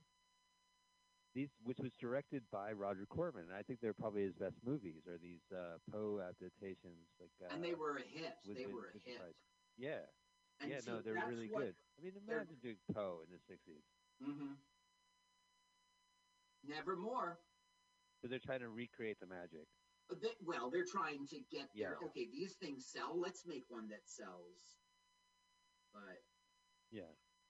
and this is United I'm Artists now. for it. I mean, like, you might think, oh, United Artists, that's a serious company, but not in, really in the 60s. They were, they hadn't been bought by conglomerates yet. You know, they were still United Right. Pictures was a Americ was an AIP kind of competitor at the time. No, all right. So I'm going to dip my toe into this water. So, United Artists had the James Bond series, and also there was a movie called Heaven's Gate that lost the studio so much money that MGM and United Artists wind up merging. Huh. That's I, what, I that's don't know that history. I'll MGM trust you UA. on that. Yeah, it's a, there was a book called uh well it's- the movie was Heaven's Gate and shit what was the book? I love that book. They the producer uh, one of the executives of the studio wrote a book about it because the studio went under after letting this director make this insanely expensive movie. Yeah. Which if Heaven's Gate was on YouTube, we would do it as a two-parter. Once in a while, Heaven's Gate shows up on HBO, and if you can see it, I, I recommend it. It's just batshit. Okay, I'm putting it in my Netflix queue. It's like Heaven's Gate. yeah, absolutely. Um, It's worth a watch. in the book, the Horla lives on water and milk for some reason, and they threw that out Like Waterman. entirely. Like what? like Waterman. So what's thinking of that? Oh, if you, you could leave me some milk and water. Ew, gross. Not mixed together. You remember in Waterman when he's drinking the coffee, Yeah, and the, the he he becomes brown. he turns brown? Yeah, because he's drinking it. That's Yeah, why when he's it. at the Oh, bar, you he asks for vodka because it's clear. Nobody can tell how drunk he is. Well, we should mention Carl uh, has produced a very funny uh, pilot called Waterman, which is a stream of water as a cop, and it's available on Vimeo. But I'm not going to give you the link because we want you to pay to see this. Right. Oh, you can't. All right. And then, but you actually had a premiere of it where you projected it on the wall. You did it Yeah. drive-in style because of the Yeah, driving Uh, style. can, can you tell me a little bit about it to, the audience? How was the experience? Well, the only reason I did it, because I want to sell it, I really don't want to show it to the public. You know what I mean? The only reason I did it to Yeah. see if they would laugh. Because if they're not laughing, okay, you'll see strings here. It's being held by strings. Totally, totally. So, um, I just wanted to gauge audience reactions. If they're laughing, I have something to sell, and I got lucky. Every, every people thought it was funny. You could hear them in their cars laughing. we were all outside social distancing, Mike. I know. I, you're you're good at it. I have a thing about like I know we're watching a movie, but I've been thinking lately like the purpose of a live comedy show is to make people laugh, and laughter is a great way to uh, uh, transmit the disease. So where does it stand to do a live show? Like that's the reason why I can't do a show. Now you see it burning, right? This gives Vincent Yeah. the idea. That might be the way to To kill this guy. down. What see what the Horla is doing is getting rid of the evidence. He covered up the sculpture of Odette. He burns Yeah. the painting he bought. Now the thing is though, there's a record of the painting being bought, and the servants who went off to Switzerland, they they have evidence that he met Odette, and he. I, I it's a kind of a plot hole. I mean, he could easily be caught. Uh, this hiding of stuff won't matter. If they looked into it, he would be the suspect. Look at him. He opened the door without a butler. Well, that's what he says. Like I was, I expected Pierre, and he goes, "No, he's in my house in Switzerland, getting it ready." Basically, he's coming to him like this guy says he knows you. Why? That's ridiculous. Come into my study. He heard that knock and from the study. That must be a loud door knocker. The study's right there by the foyer. It's a big house, man. There's a hallway in between it, and like a. Oh, look, that's the pen that he writes a diary with. Uh, yeah, you know, the internet made it a big deal that if he was really writing a diary in ink, he couldn't just close the. It had, you Oh, know, absolutely. it'll it would blot or whatever. And uh, Well, I I'm left-handed. I'm left-handed. Uh-huh. As a left-handed person, Carl, uh, anytime I write in ink, I smudge it because my hand follows Yeah, the, the ink. You know. Yeah. Yeah. So I saw. I first thing I noticed when he had the ink that he's right-handed. I meant to bring up that he puts the pen on the desk and it starts to roll and he catches it. I know that that was just some screw up while they were filming and they didn't film it again. Ah. Well, God bless Vincent Price. The guy, guy could do no wrong. Like He recovered. complete control. Yeah. Yeah. Oh, I guess he's done some bad movies. Oh, sure. I would love to his- do. Uh, This is one of them. The thing is, yeah. he, but but he carries it through the strength of his acting and his fame. You know, it's a Vincent Price film, but Yeah. it's not a good film. Now he'll just totally deny knowing him, which is he could so obviously be caught. I've never seen this man in my life. Right. That's such bullshit. He's, he knows he's getting set up now. Right.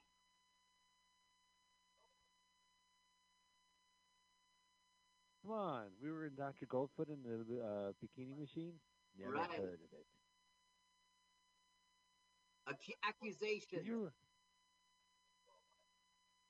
he did a film like I had never pronounced the guy's name right. The Abominable Mr. Fibs or Phibes, Right. where he's yeah. just like, and there was a sequel too. It's a very they're both very campy and you know excellent. But he had this they they made a decision that he talks through voiceover. Like so hey here I'm going to, and it just gets after a while. I'm like all right.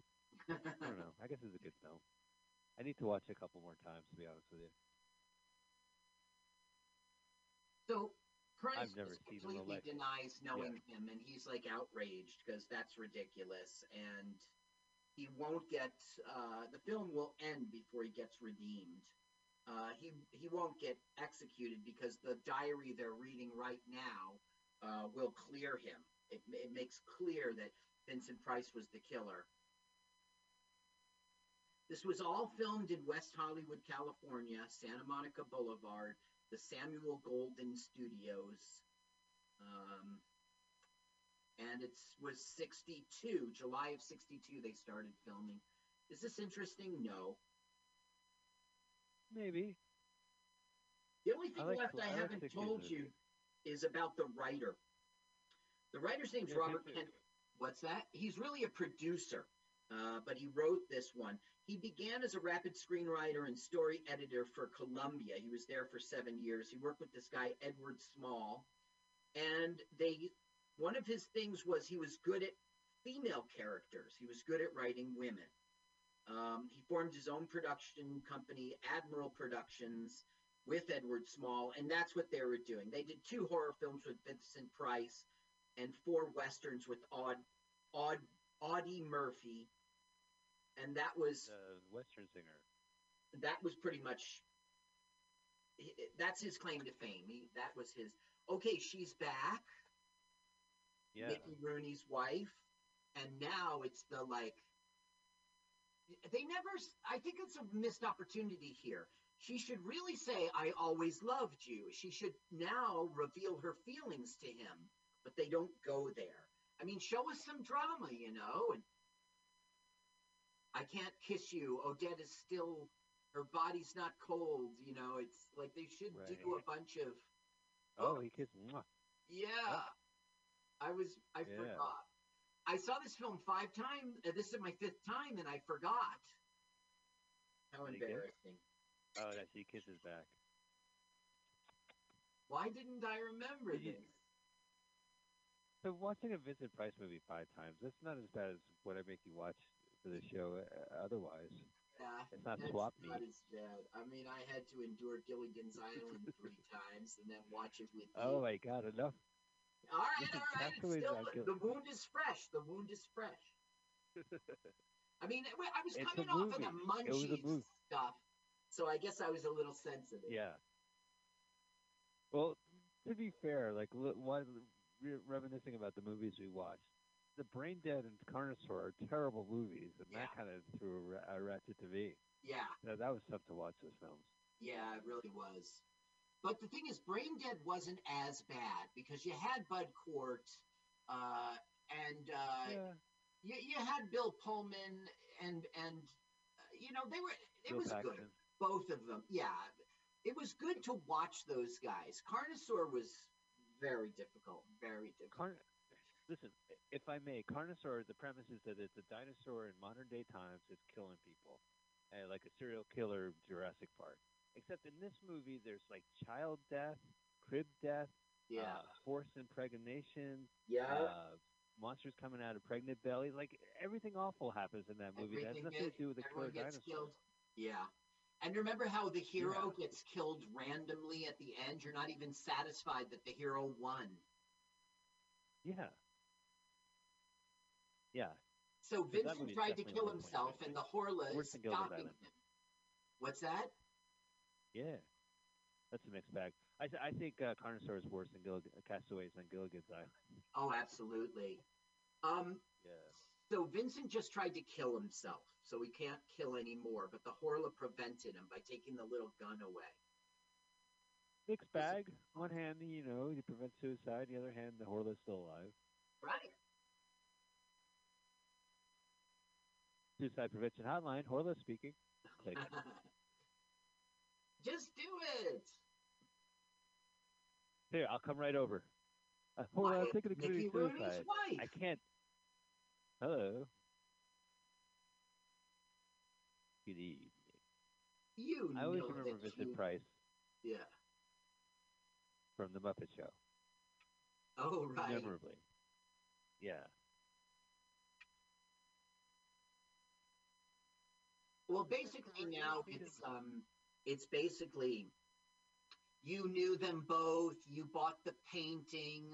Your servants know that she came over. All this will be revealed. And Vincent's like, I don't know what you're talking about, lady.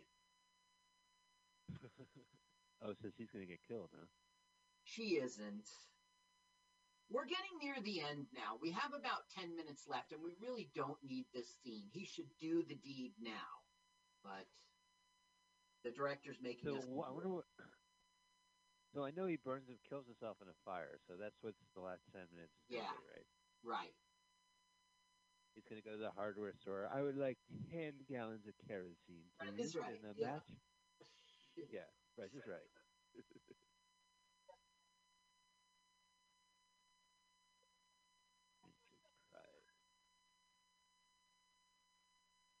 Me and my girlfriend like watching horror movies on a Friday night with Vincent Price. That was an old Rhino Records novelty song.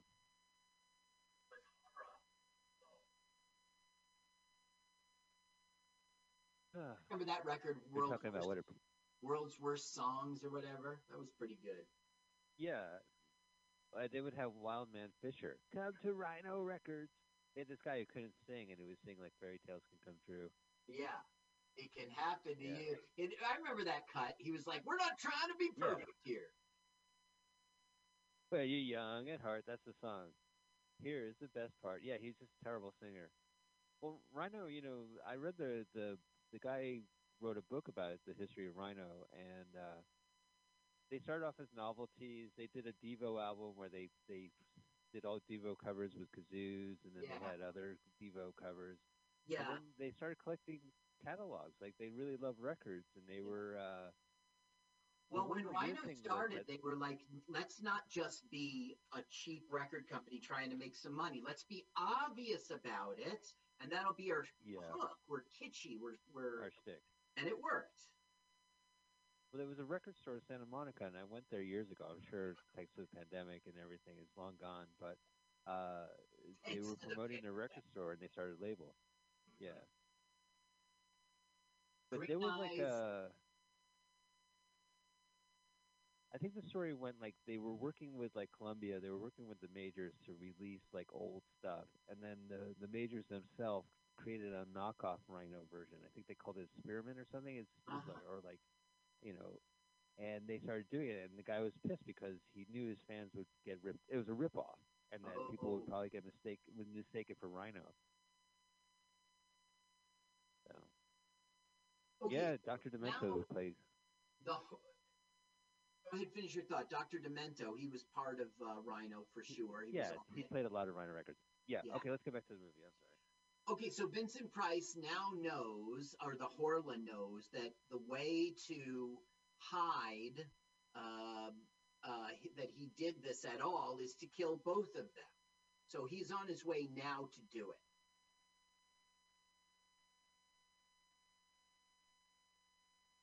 Now, one of the reasons this is a bad film is they do something here that they didn't set up. They do something about religion. Um, and that wasn't in the novel, but not only that, they didn't set it up at the beginning of this film. There's no religious overtones to this film at all. And he's and religion is going to help him here. So he's on his way to kill her. choice. Right. As one does. as one does when the Horla has taken over. Is he going to see Jesus? He's going to get a ja- uh, Jack Yeah. Chick uh, pamphlet and be like, "Oh my God, I don't want to sell. I don't want to sell my kids shoes Yes, that's drugs." right. I would. He sees the reflection of the cross in his knife, and that like Right. snaps him out of it. That's not a bad idea. I mean, he, you know, That Yeah, would work if really you set it up at the beginning of the film, like you used to be religious and you're not now. So look, he sees in the reflection of the knife the cross. oh, Like it's wait, power of oh Jesus. yeah. And it's a Uh, crucifix like, too. don't listen to this. Don't listen to that Jesus fella. oh, it's a reflection there in the window. I got That's you. right. And he's, it snaps him out of it. Now we need to be set up for this, and we're not. What would be better, a police station or like a bookstore that had a book that said "Don't kill women on the street"? yeah, he reads the title. Okay, here is uh, uh, uh, Father Ramon, who who was at the uh, who was leading the Funeral. the funeral. Yeah, he was in. Um, it was, this is his final film. He was in a little TV after this. He was in War of the Worlds. He was Red Planet Mars. He was on uh, George Burns and Gracie Allen's show three times. He was the doctor in The Summer Place. He was in The Man Who too, Knew Too Much as an uncredited detective. He's been around. Nice. So he's like, Hey, now the Horla takes the horse's reins and runs them. He's going to run over Vincent Price and the father. where where's the Horla? I don't get it. He's he the sitting horse? there Is invisible. in the ca- Yeah.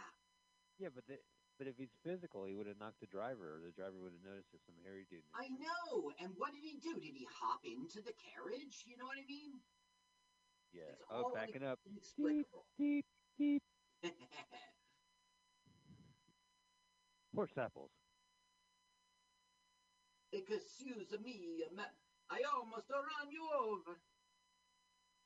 Pardon me, father.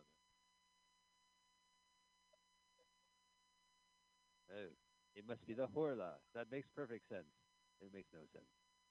Yeah, so he, he was going to go with him to the church to find sanctuary, but now he realizes if you hang around me, you're probably going to get killed. So he changes his mind and says, he says to send over. What is it?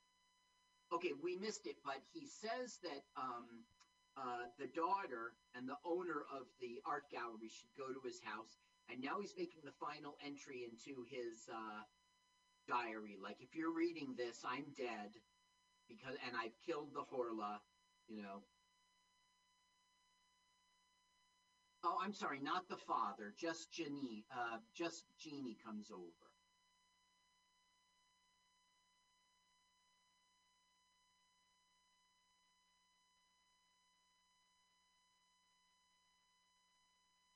So now the box that they read, Diary of a Madman, um, is going to be delivered.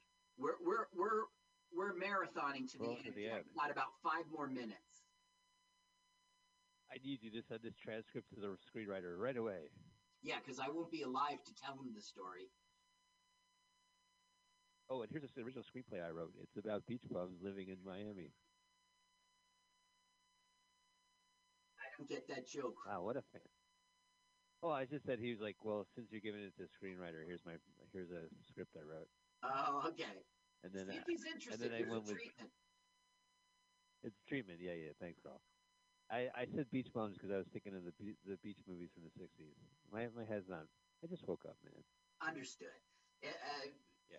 we're pre-recording because of COVID.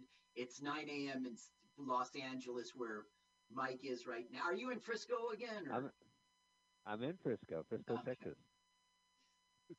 yeah, I'm back in San Francisco, the city, man, the city. We see the city.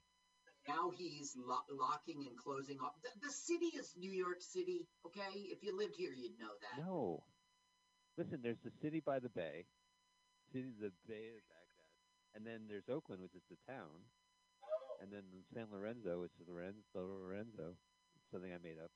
Listen, one day I'm going to pull it together and go out there, and I'm going to get the Let's Call It Frisco movement going, and I'm going to ruin all your little cities and towns. Hey, Carl. Carl, listen. It's okay to call San Francisco Frisco. All right, people born here say it all the time. Really? Yeah, it is. It's just you know, yeah. Well, I, from what I what I read is that you don't call it SF because that means you're nouveau. That means you've just moved here. Like only transpats call it SF. But honestly, San Francisco is a big fucking thing to say. Oh, oh, I, I, SF is a lot easier to say. So, so Frisco. I'm okay with that. I think it should. Be I guess San. Fran is the one. I don't think it should be Area Rapid Transit. I think it should be Frisco Area Rapid Transit. FART. Okay, Fart. Uh, now look, fire. he's like, ha ha, Horla. I burn you. I just started a fire. Yeah. Oh, See, what a now fucking he's got him by the balls. fire. Right. Yep, nothing can go wrong. Wait, where's the exit? Look, he's oh, Horla's the trying to get out. escape. That's the stagehand on the other side of the door doing it. Oh, Oh, take a flying chair. Ha ha ha! I burned you. Nothing could go wrong with this. Let me out. God, look at Vincent just hamming it up while everything's on fire. Look, look, you see him burning? Wow. Yeah, it's just like Yeah. that. Now this movie is terrible, but it has a really good ending. Was that Tinkerbell? Maybe you burned the wrong guy, wrong demon. Now look, Vincent's trying to get out, but I think his whole plot was that I thought his whole thing was he knows he's going to die, but it's worth it. I mean, that's what his diary No, says, no. but he did try to get out. Yeah, I mean he's human. He wants to he wants to eat uh, eat his cake and have it too. hmm But he won't. This will get him. Wow, look oh, at that. look at that! Wow, that Yeah. looks real. Well, what Yeah. they did was they burnt a miniature and then overlaid it. They made it, they looked at the frame that they had of the regular house and they burnt the miniature, but they layered it over the real house. And it worked. I could tell it's a miniature. I could tell it's a miniature because there's a Lionel train right next to it. no, no, no. The, the you can't see the miniature. They took only the yellow part. Uh, all right, whatever. So this now is they're part where they like, go, "Oh, Horla, that's ridiculous." So now they're like, oh, I get it. Oh, that's what it was. A warning to mankind. The Horla is real. Paul will be freed. And But they're like, "This is crazy. Why don't we just bury this?" This should never leave the room. May we never speak of the Horla again. So is the Horla going to show up in the last ten seconds of this movie, Carl? The Horla isn't just that one man. There's many Horlas, but the one Horla did die. Um, Ah. Well, all right. Ah, United Artists release. Doesn't that sound like a ejaculate? Carl, what'd you think of this movie? okay, I did enjoy it, and I didn't. Doing the research was not torture. I did enjoy it, Oh, um, but right, uh, yeah. it wasn't a good film. No. I enjoyed it too. I mean, I didn't hear the audio. It was the first time watching as as the way we set up our show, but I, I thought it was pretty good. I mean, for, for all things price, it was a good one. So there, yeah, we watched a good movie today. on Let's Watch a Full Length Movie on YouTube, aka LWAFLMOYT. Follow our podcast uh, with that acronym. Just go to your podcast thingy. I, I went to iTunes yesterday and I saw us listed. It's, it's the old photo of Mutiny Radio. So we're on iTunes, buddy. Uh, and then, of course, we do stream on mutinyradio.fm every Sunday, 2 p.m. Pacific Standard Time. Uh, there's some great programming before and after. A lot of live, socially distanced comedy shows you can listen to anywhere in the country and around the world. Carl, uh, carlsucks.com. All right. Well, ladies and gentlemen, we will. Uh, I will have a movie picked, and I will let Carl know in advance so I can make my best friend watch it four times. Please. Well, that's been the show. Audience, thank you so much for being with us for this hour and a half. Carl, thank you Thank you, Mike. for the amazing show. And we'll see you next time. Bye. Let's watch a full length movie on YouTube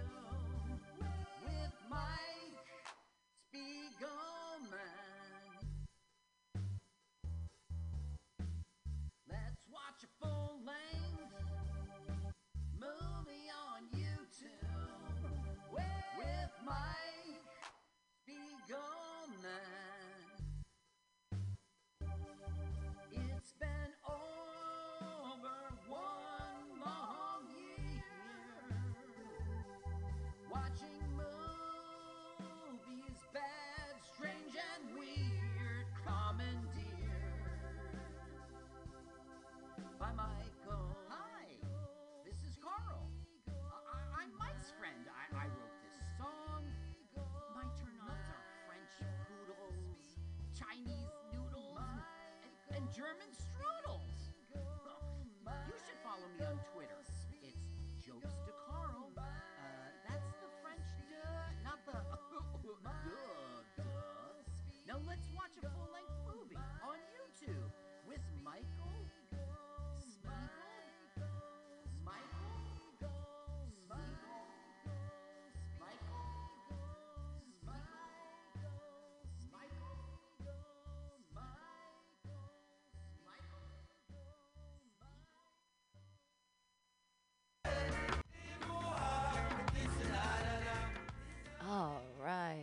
Mutiny Radio listener. You are listening to mutinyradio.fm and .sf, and we are streaming live. I also we have a podcast happening uh, all the way. We have a Zoom call interview all the way from England. That's it's so crazy. In the age of Zoom, we all uh, get to know each other and meet each other here on the interwebs. I am joined by John Cheatham. Hi, John. Oh, let me give you noise. Ha ha ha. There we go. There we go. Hi, John. Hi, Pam. Hi. Oh, I can? I can hear you fantastically. That is Perfect, great. perfect. So you're um, an author. You have a new book coming out. You survived a mob hit. Did you, I mean, we need a little. Give us some crazy background on on John Cheatham and the amazing book that's coming out and what's been going to be happening with your uh, TV miniseries that is unnamed. It sounds like some really exciting stuff happening in uh, in your life during COVID times. Yeah, absolutely. Uh, yeah, 15 years ago, working for a real estate company in, in England, I, I was asked to assist an American bloodstock dealer from Kentucky to buy an old abandoned racetrack in Bulgaria before Bulgaria joined the European Union. So um, I went out there and got the deal agreed. Uh, I then went back to complete the paperwork, uh, and uh, the Russian Bulgarian mob shot me, threw me over a bridge. What? Over a racetrack? Yeah. And but it wasn't even they were going to get their money or they didn't want it was all a ruse. They they didn't want the American to buy it. The the Bulgarian mob wanted it. And so the Bulgarian mob shot you. Where were you shot? Through, through my leg. Through your leg. Uh Straight through my right, right leg. and uh, Di- but it didn't hit a femoral artery. I mean, obviously you're live. You're talking to us, which is uh, yeah, exciting. yeah. Um, I, I spent four and a half years on crutches though, learning to walk. Wow. So it like hit the bone, or did it just ruin all of the It- muscle, it, or? it, it, it completely shattered the bones. Oh my god.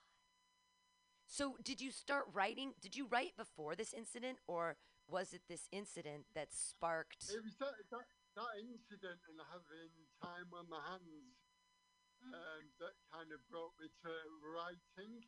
Uh, I'd, I'd been interested when I was at school and stuff, but life takes over, sort of work and whatever's going on in your life takes over. Yeah. So um, I didn't have a great deal of time. I was always working, always busy. And then when that happens, you suddenly find you're at home for four years. so COVID's easy for you. You're like, B, I've been at home for four years. What are you talking about? This, uh, oh no, you have to be in your house for four months. Poor baby. It's like four years. Wow. yeah, thi- this, lo- this lockdown is just a warm up. so, uh, is your book nonfiction, or did you write a fiction book based off No, it's the? not no non non-fiction. Um, it's going to be the the gritty truth about everything that happened out there.